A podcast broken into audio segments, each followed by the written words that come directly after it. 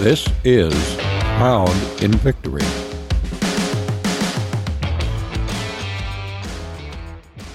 Well, we once again want to welcome everybody to come to the podcast and join us today. And Christina is here. All right. Well, we're on the doorstep of Christmas, and it's quite a time of celebration. I know there are people around the world that don't, but I think most of the people that listen to us, wherever they are, most likely they celebrate Christmas. Right. Simply because of what we are talking about all the time. And then this episode goes up before your 50th wedding anniversary. Well, yeah. So that's pretty exciting. Yeah, we got two things to celebrate there. Yep. I've been talking to people about that, you know, and when you tell them you've been married 50 years, everybody's totally shocked. Yeah. They can't fathom it. No. No, it's... people older than you can. Yeah. But people younger than you, they're blown away by it. Right. Wow, that's really something. People are blown away when I say I've been married for 12 years. I had a younger guy yesterday. He was married 7 years. Got a couple of kids. Mm-hmm. And he was there working on our house. I said, how long you been married? He said, 7 years. And I said, oh. I said, my wife and I are going to celebrate our 50th wedding anniversary on the 22nd. He said, wow. He said, how do you make it that long? I said, well, you just shut your mouth and do what you're told. Oh, yeah, right. Uh-huh. My wife was in the other room. Yeah. I bet she had the same reaction I did. Yeah, right. Uh-huh. Yep. So. People are also shocked when they hear that, like, we didn't live together before we got married. Yeah. And you guys didn't live together before you got married. Right. You know, it's you listen to somebody like Jimmy Evans, marriage counselor. Yep. 40-some years, 45, 46 years. Been around a lot of churches and a lot of people ministering. Mm-hmm. And when he talks statistics on marriage, he said the biggest percentage of people that are divorced are people that lived together before they got married. Mm-hmm. It doesn't help. Right. Yeah. But I've also sat down with people who did marriage counseling, and I would tell them, you know, that you're going to be signing that marriage license at the end of the ceremony. Mm-hmm. And I said, I like to put this out there ahead of time because people are thinking it the whole time they're going through marriage counseling, that if this doesn't work. Yeah. And I said, the other thing they think is once we sign that paper, then they're going to have to do what I say. Yeah. To me, the signing of the paper is the least important part because the government doesn't have any place in marriage. Right. But when people... God does. Yeah, yeah. When people don't know that, right, you got to get them to that point of understanding. That. Yes. Yeah. Mm-hmm. But, you know, also I also tell people that, you know, just from the mere nature of flesh, God said that men are lawbreakers. Yeah. So if you get married just because of the law, you're going to likely break it. Yeah. Because that's what you are in the flesh, a lawbreaker. If you get married just for the tax break, you're going to find that less valuable the next big tax break you find. Yeah. Yeah. There's a lot of reasons to get it done right. Yep. And then... so it's exciting times. It is, yeah. And we're holding an open house for you and Mom. If people are local, they can come to it. Yeah. It's at the church. It's 8600 Burnell Drive. And we're going to have food and lots of chatting and spending time. Yeah. That's about 12 hours. It's from 12 to 5 on Saturday, the 30th of December. Oh, okay. Yeah, yeah. 12 to 5. Yep. That'll be exciting. I think so. I think it'll be a good time. I know I put it out to some of my relatives, you know. We did too. I don't have a lot of telephone numbers, so I just called the ones I talked to the most. Yeah. Said you can put it out. I put down a big list and people called around. I didn't call. But I think Heidi did, actually. But, oh, really? Mm-hmm. Well, that's nice. Yeah. But if people are acquainted with you and want to come and celebrate you, they can do that. That would be very nice. Yeah. Yeah. So right after that, again, we got Christmas. Mm-hmm. And well, that's right before it, but yes. Yeah. Right after your proper anniversary. Yeah, that's the 22nd. Yes. Then Christmas and then the 30th. Yeah. It's going to be busy. Mm-hmm. Yeah. You know, when people are celebrating Christmas, though, it's, you know, one of the times in my life that I testified about this a lot because I had no knowledge of Christ, mm-hmm. who he was and what he did. Right. Until I was 30 years old. Mm-hmm. And I think I'm not an exception. You know, there's a lot of people out there who probably don't. Right. You know, if they weren't brought up with it that way, and, you know. So it was quite an experience when I really got into the Word of God and found out what was going on, that a person was born for the purpose of dying mm-hmm. for other people. Yeah. That's what he was born in the fulfillment of over 300 prophecies hundreds of years prior. Exactly. Mm-hmm. Yeah, so when he was getting taught of those prophetic words, mm-hmm. and it's talking about him. Yeah. And he's the one that has to fulfill this. That's going to be quite a shocker, you know. Mm-hmm. So. Heavy. Yeah. Yeah.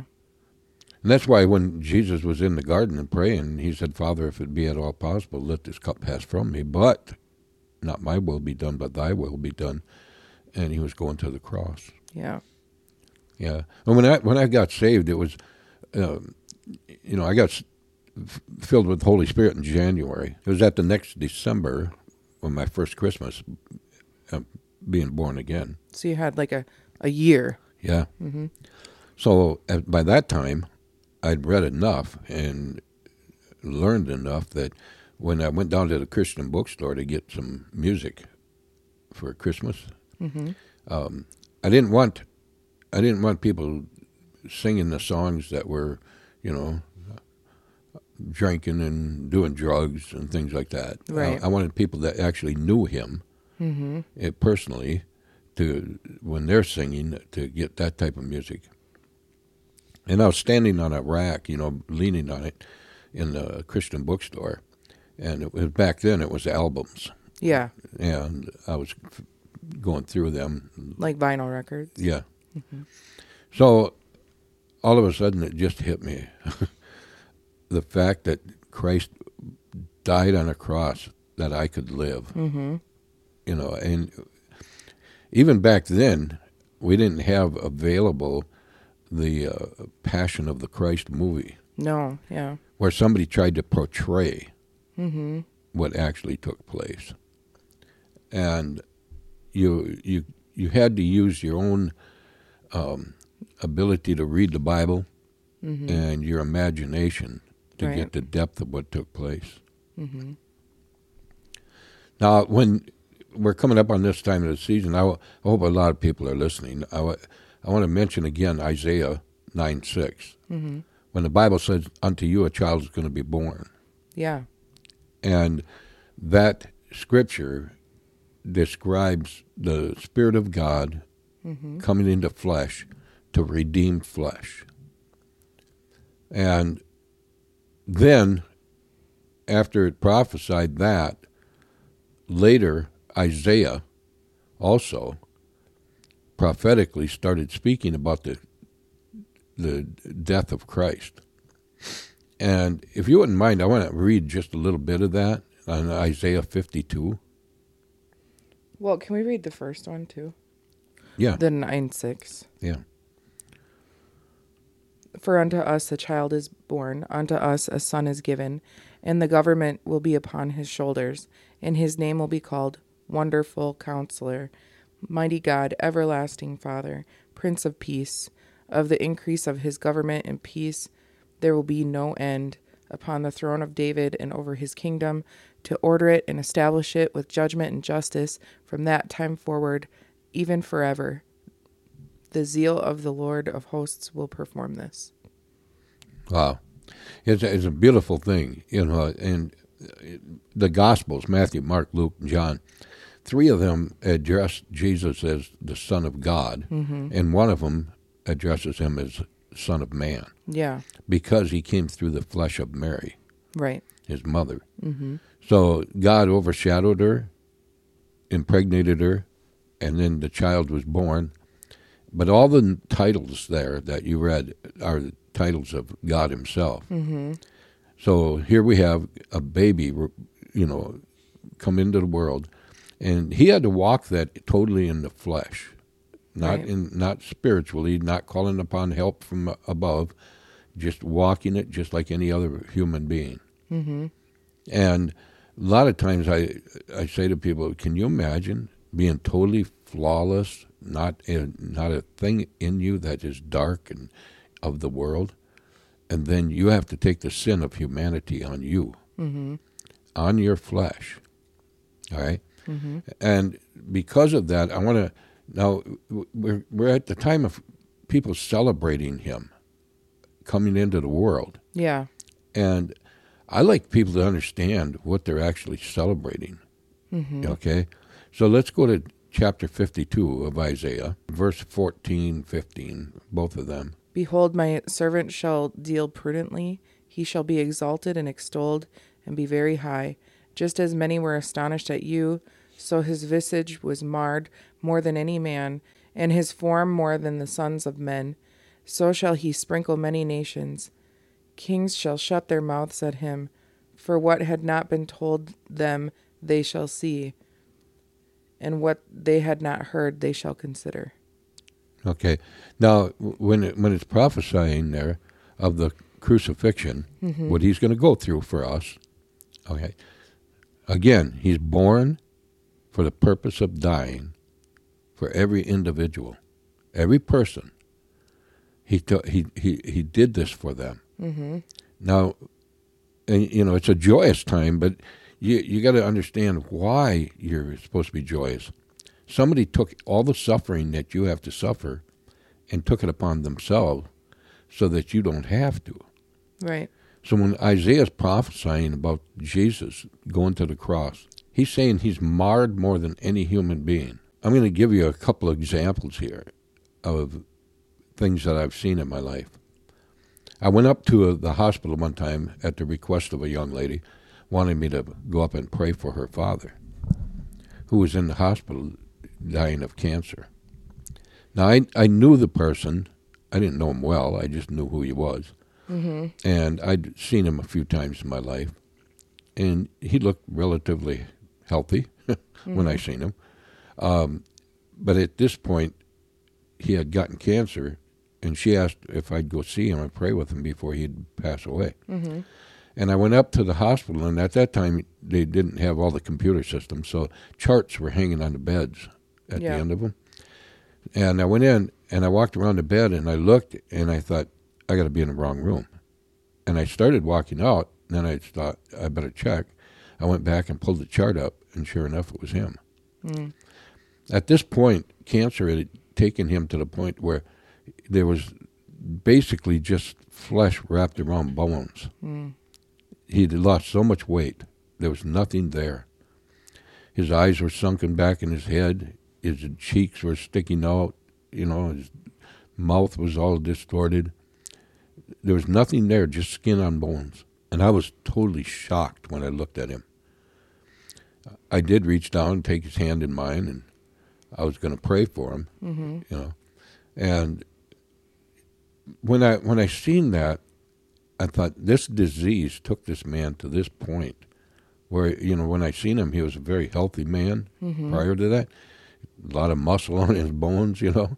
And here I'm looking at something that is just horrifying. There was another time when I was with a coworker, and we were coming back from making a delivery. He said, would you mind stopping at my uncle's house? I would like to say hello to him because we're going right past it. Mm-hmm. I said, I don't care. So we... When we got there, he told me where to pull in. He said, well, I'm going to go in and see him. He said, would you like to come in and meet him? And I said, I can, you know. Mm-hmm. And he said, but I don't want you to be shocked. And he said, I don't want you to appear frightened or anything like that when you see him. Mm-hmm. And I said, what's wrong? And he said, he has no lips and no skin on his face. Cancer is eating it off his face. Chewing tobacco? Mm-hmm. Mm.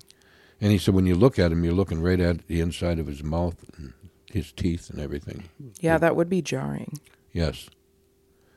And I agreed. I went in, you know, mm-hmm. and I didn't let it appear to me that, you know. Like you didn't show it, that you were disturbed by it? No. But it never left my mind for a long time. Right. You know, it was so bad. And the reason I'm saying that is because the Bible says that Jesus took every sickness and every disease upon him that humans would have on them. Mm-hmm.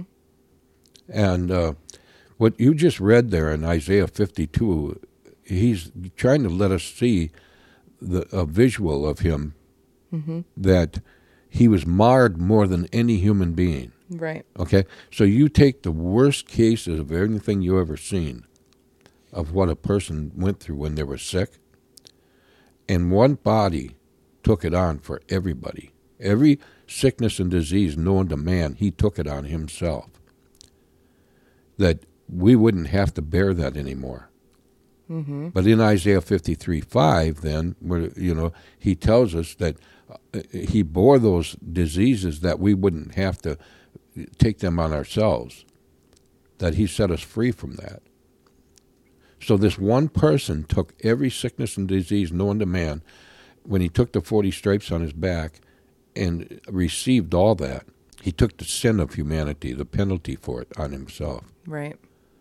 And he was beyond description. The Bible goes on to say that he didn't even look like a human being anymore mm-hmm.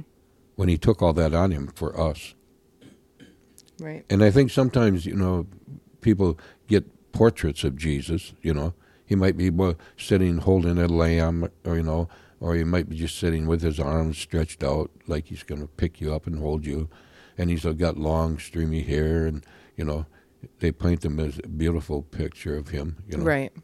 And that's good. I mean, that's always white with, like, light brown hair and blue eyes, which is geographically unlikely. Right. That, too. Because he's from the Middle East. Yeah. But, yeah. So when people get portraits of him without reading the Bible, I guess it's hard for them to even understand why they're celebrating. Mm-hmm. You know, well, he's a good-looking guy. What are we celebrating one person born that looks like that? I think this might be kind of a weird perspective, but it seems to me that Catholic people have a better understanding or reverence for what he looked like on the cross. That's how they portray him only. Yeah, yeah. Is on the cross. But at least they have, like, there's people, I think, in, like, non-denominational, like, evangelical churches that I don't think they don't even look upon a crucifix. You know what I mean? Like, I think they would quickly look away. Right, and mm-hmm. that there's a lot of evangelical churches that don't even have crosses in them. Right, non-denominational churches don't even have crosses in them, let alone, you know, Catholic churches have a crucifix. Yeah, yeah, and that's a good point because you see a lot of irreverence. Yes, in churches where it shouldn't be, mm-hmm. and even though you know the Catholics do that, they have some sense of reverence when they come in and when they walk out, and that part is good. They don't go as far as appreciating the joy of the resurrection. Right. It's like you have to have a balance between the two. Yes.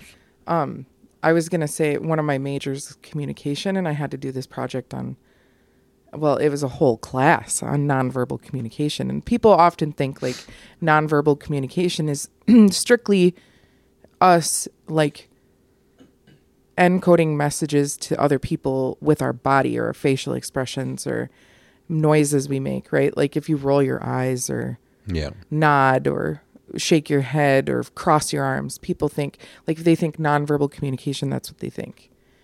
But nonverbal communication goes way beyond that. If you see somebody in a suit, that's nonverbal communication. They're communicating via their clothing, where they're going. Or if they're in a basketball uniform, you know they're not going to go work in the office for a day, right? You're like, oh, that person is on there. It's a communication. So one of the projects I had to work on was I had to give all these different examples of nonverbal communication. Now, don't lose your thought, but I got to throw something in there. So where did it get started? How did it get started? I'm really confused about this. What? That people wear pajamas to Walmart. They're sending a message. Yeah, I know. That they're very relaxed. Very lazy. Well, they're probably not thinking, well, they might be thinking that they're lazy, but it's more like, oh, I'm just running in here quick. You know what I mean? I'm just like, that's what it signifies. Sometimes. Yeah, it may be, but at the same time, when you consider other people around you, yeah, you know, you would think, well, I'm not going to do that to them. I mean, if we're being completely honest, there's like websites and things called the People of Walmart. And there's certain demographic tendencies, like people that are of a certain socioeconomic status. And, you know, you're not watching a millionaire walk into Walmart with Tabasco sauce, branded pajama pants. Right. You know, it's oftentimes like somebody that's maybe a little less well-to-do. Sometimes their hygiene is lacking. Exactly. The whole family looks the same way. Yeah. And it's, you know, their car doesn't look nice. There's a saying that actions speak louder than words. Right. And that's what you're... They're sending a message, yeah. And in the project... It's so funny you thought of people from Walmart. Well, I mean, I like the store. Yeah, you know. I know. I don't, but in general, I don't. But well, you know of Sean Hannity. Yeah, he talks all the time about does most of his shopping there. You know. Yeah. And a lot of people that are very well-to-do, they like it too. Yeah. To be fair, I don't like Target or any other store either. It's just I don't like stores, basically. Oh. But I like the small stores, like the one that we have a few blocks away. Like Carlos and I get all of our meat from Rump's, yeah, which is a small butcher shop, and they know your name when you go in there. And it costs more, but it tastes better, and it's a small owned business. Just for those that really don't know where we live and what we do, Christina lives on an island. Yeah. There are no stores. Yeah. I live in it's not even a suburb. That's laughable. I just live in a town adjacent, like you can't tell when you leave Eau Claire and enter Altoona. I live in Altoona. But I appreciate smaller businesses, but you end up having to go to Walmart. I send Carlos. I don't go myself. But anyhow, back to the nonverbal communication. In the project I did, I used all sorts of things, right? Like the guy in a suit versus the guy in like a basketball outfit. Christmas trees. You can really tell something about someone based on how they decorate their Christmas tree, whether they have kids. That's a big one. You can often tell if people have kids, if they have a Christmas tree with like multicolored lights and they have all sorts of handmade ornaments, and you know what I mean? Yeah. And they have ornaments that are for like each of the kids, like my first Christmas, like you can tell they have kids and you don't even have to meet them. And you can look at that versus like another type of a tree and you can see like, oh, they probably don't have kids or pets at home if they have a tree that looks like that, right? So one of the examples I used was church. And I did two different things. The first one, I put a Maroon 5 concert, who's a secular band, next to a picture of a non-denominational church service. And you could not tell the difference. You couldn't. Wow. Because they're both dark. They both had smoke and lights. no sign of a cross or anything indicating that it's a Christian church. It literally, the only difference is that Maroon 5 had like branding on their bass drum and stuff like that. But if you didn't know, like, there's no way to tell the difference. Both pictures, people had their hands up. So you can't tell. And I always say, like, these secular groups, like Taylor Swift is really popular right now. Like, she was named like Person of the Year or whatever. Yeah. And thousands of people spend millions of dollars collectively to go to her concerts. And I said to Joe and Heidi, they're all worship leaders. They're just leading them to worship different things. Yeah, exactly. So they're worshiping themselves, or some of them just flat out worship Satan together. Yes. And people don't even know. They're ignorant to it. So that was the first one that I did. Like, you could not tell the difference between a pop concert and a church. And the other one that I did was a church, a non-denominational church, and a liturgical church, like a more traditional. Yeah. Immediately you could tell the difference. First of all, the people were dressed nice to go to church. Yeah. In the traditional church. No hats. Right. No shorts. Right. They sat together as a family. Yes. It was well lit. It was bright. Yes. There was just so much about it, and people could immediately tell. Like a secular university, you're in a class with a lot of people, and at this day and age, they're young. I'm a lot older than them. and like, they could be my kids. They were born when I graduated from high school, which is really sad. But a lot of them don't even know what a pastor is. They don't even know what a church is, except if they see something like that. Mm-hmm. Then they can recognize it. Isn't that something? Mm-hmm. But there's like this lack of... We got on this topic because we were talking about how just in general, there seems to be more reverence in more traditional churches. Yeah. And it's pervasive. You can see it and recognize it, whether you're acquainted with church or not. You can tell that there's just more of a reverence there. Sorry, that was a rabbit trail, but no, not really, because I want people to understand that there's a real life behind this. Yeah, you know, there's a real person behind Christmas. Yeah, and the celebration of it, a person that suffered severely more than any other human beings ever suffered in their life. When Isaiah's able to say he was marred to the point that he did not look like a human being hanging on the cross. Mm-hmm. So when you see that thing in the Catholic Church with him hanging on the cross, he looks really good there. They have the Stations of the Cross oftentimes too. Yeah. Yeah. But you know, my point is this. They don't show the suffering of Jesus when they do that. So people don't ever grasp the thought of how severely he suffered for us that we could have life that we have. Mm-hmm. And if more people seen that. Now, Mel Gibson did the movie Passion of the Christ. Yeah. And when he knew, Mel Gibson knew what Isaiah said. Mm-hmm. And he wanted to take the movie to that point. By the way, he's Catholic. Oh, really? Yes, Mel Gibson is. Oh. Yeah. So he wanted to take the movie to that point, like Isaiah described it. And people around him said, you can't do that, you can't do that. People will see, not even get to that point, and they'll run. How do you rate it? Yeah. So that it's viewable by audiences. Yeah. Because what was the Passion of the Christ rated? Was it PG-13 or R? I don't even know. I think it was maybe rated R, But you know...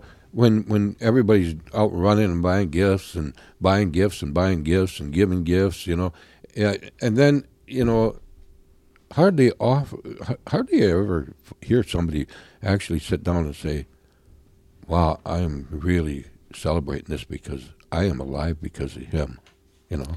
Well, particularly in the United States, we're plagued by consumerism. Yeah. And we have a consumerist...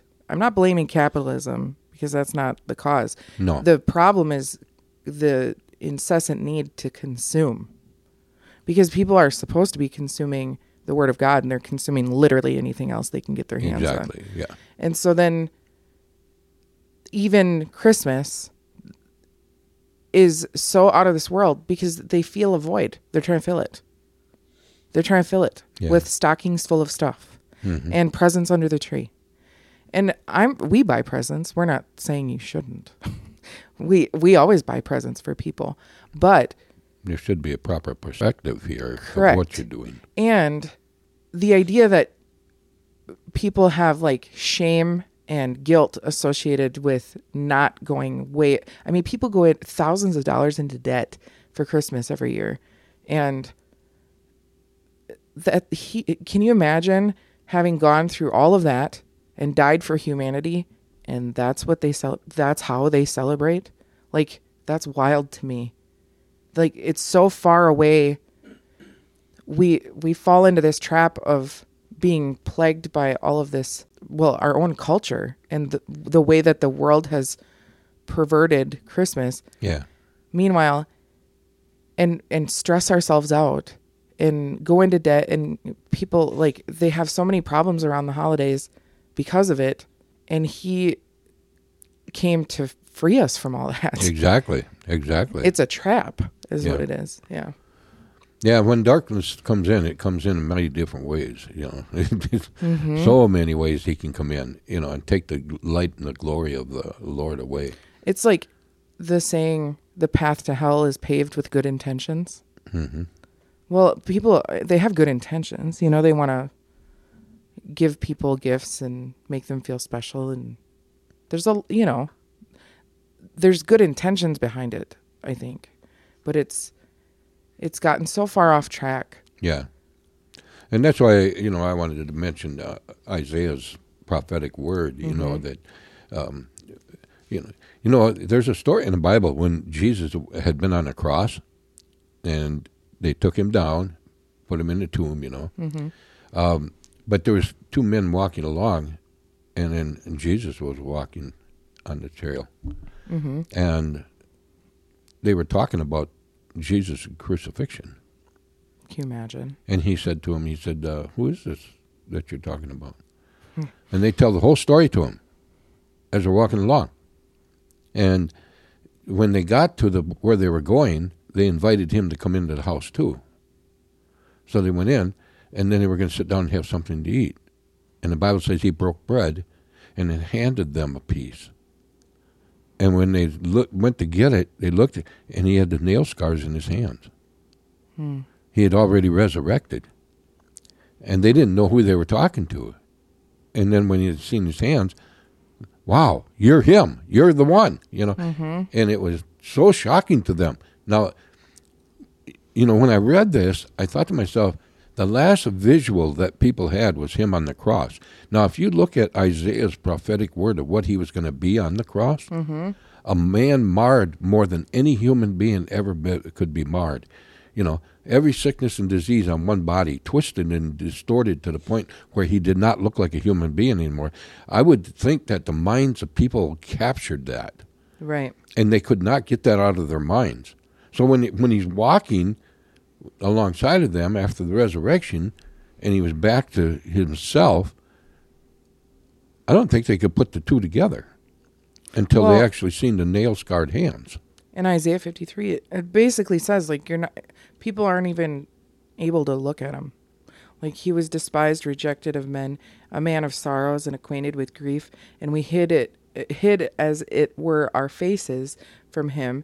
He was despised and we esteemed him not. Like, people, like, they can't take it. People are still like that.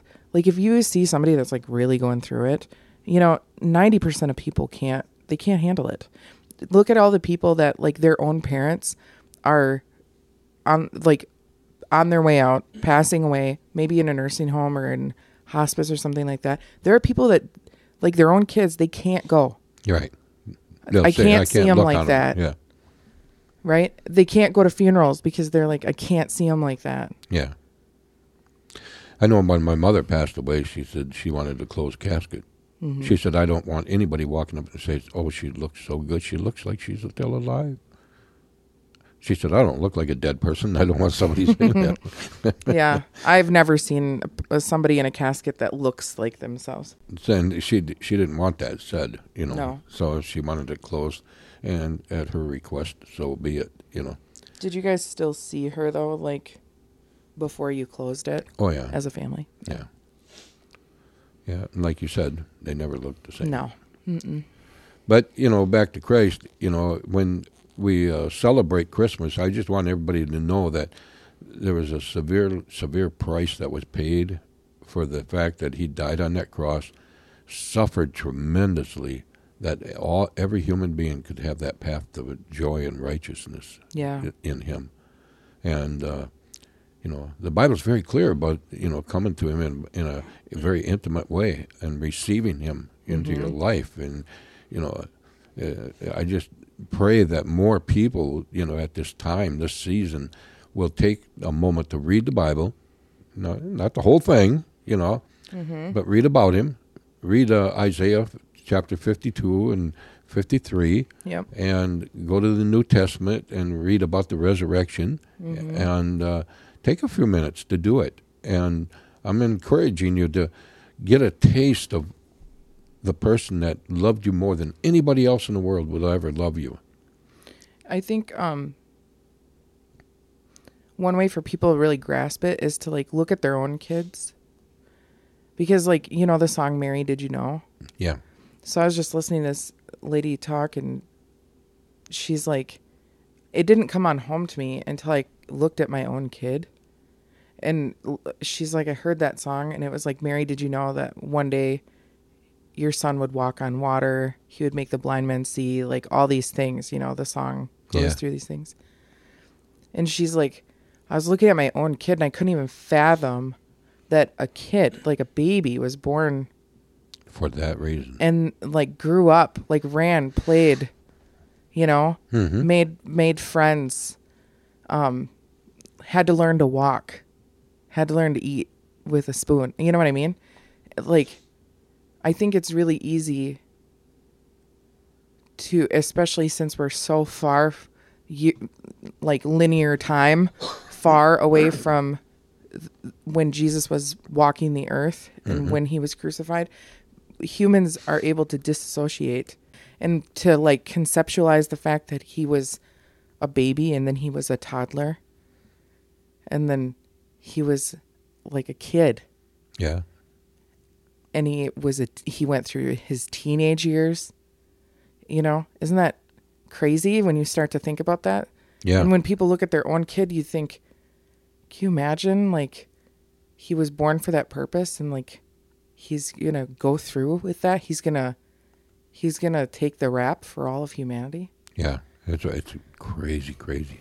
Yeah. You know, and you know, think about this, that a lot of people at this age, they're really gearing to go, you know, they want the prosperity ahead of them. They want to get a house paid for. They want to, and at 33 and a half years old, he hung on that cross. Yeah. That's all the older he was. Mm-hmm. So from birth to 33 and a half, and you know the whole time, this is your goal, this is your purpose, right? To go hang it up and take on all the sickness, disease, and poverty of the world and everything else, you know. Yeah. Yeah, he's a beautiful, beautiful God. He's wonderful, you know, and just hope that people realize that this season. Take time to, you know, share with each other and, you know, about the gratefulness that we have for, you know, this birthday that's celebrated. I just want to wish everybody a very Merry Christmas, you know, and also for us, we try to have a watch night service every year at New Year's Eve, and we take time to give thanks to God for all the goodness we've had in the year 2023. And then at 10 o'clock at night, we get together and we have a church service. And at midnight, we start praying and pray out the old year and pray in with gratefulness and thankfulness that we're going to receive the year of 2024 in the blessing of the Lord, you know, and give God glory for everything that we have and we're going to look at in the future. So, Father, in the name of Jesus, I just pray right now for every person that's listening to us, Father, that they will be blessed by the Almighty God. And, Father, let that relationship be welcomed in your arms. Glory to God. That person would decide to just look at you in a deeper way than they've ever done before. Father, wherever they are, whether in other countries or whatever the case may be. Lord, I just pray for every person that, Lord, they'll look up and say, I need you. I want you. You were born to die for me, and I want to receive you into my life to be able to celebrate you with other people. Father, just let your anointing just flow this Christmas season. Lord, bring as many people in as you can. And, Lord, we know that there's a harvest going to be taking place. And, you know, that when, Father, when that happens, Lord, you're going to bring all these people together that are anointed and brought together by the blood of Christ that was shed at the cross. Father, that they can apply that blood to their lives. And, Father, the instructions are so strong. We've been talking about them. Lord, and I ask that you just quicken people's hearts to receive the words that we've been talking about in the book of Acts, how to receive you, how to bring you into their lives, to be repented of their sins and baptized in the name of Jesus, that they shall receive the gift of the Holy Spirit that you want to send back to every person. And Lord, we just thank you for all of that. And Father, just bless people as they celebrate your birth. And at least at this time of the year, they're taking more acknowledgement than any other time of the year to admit that you really are real. And we thank you for it all in Jesus' name. Amen and amen.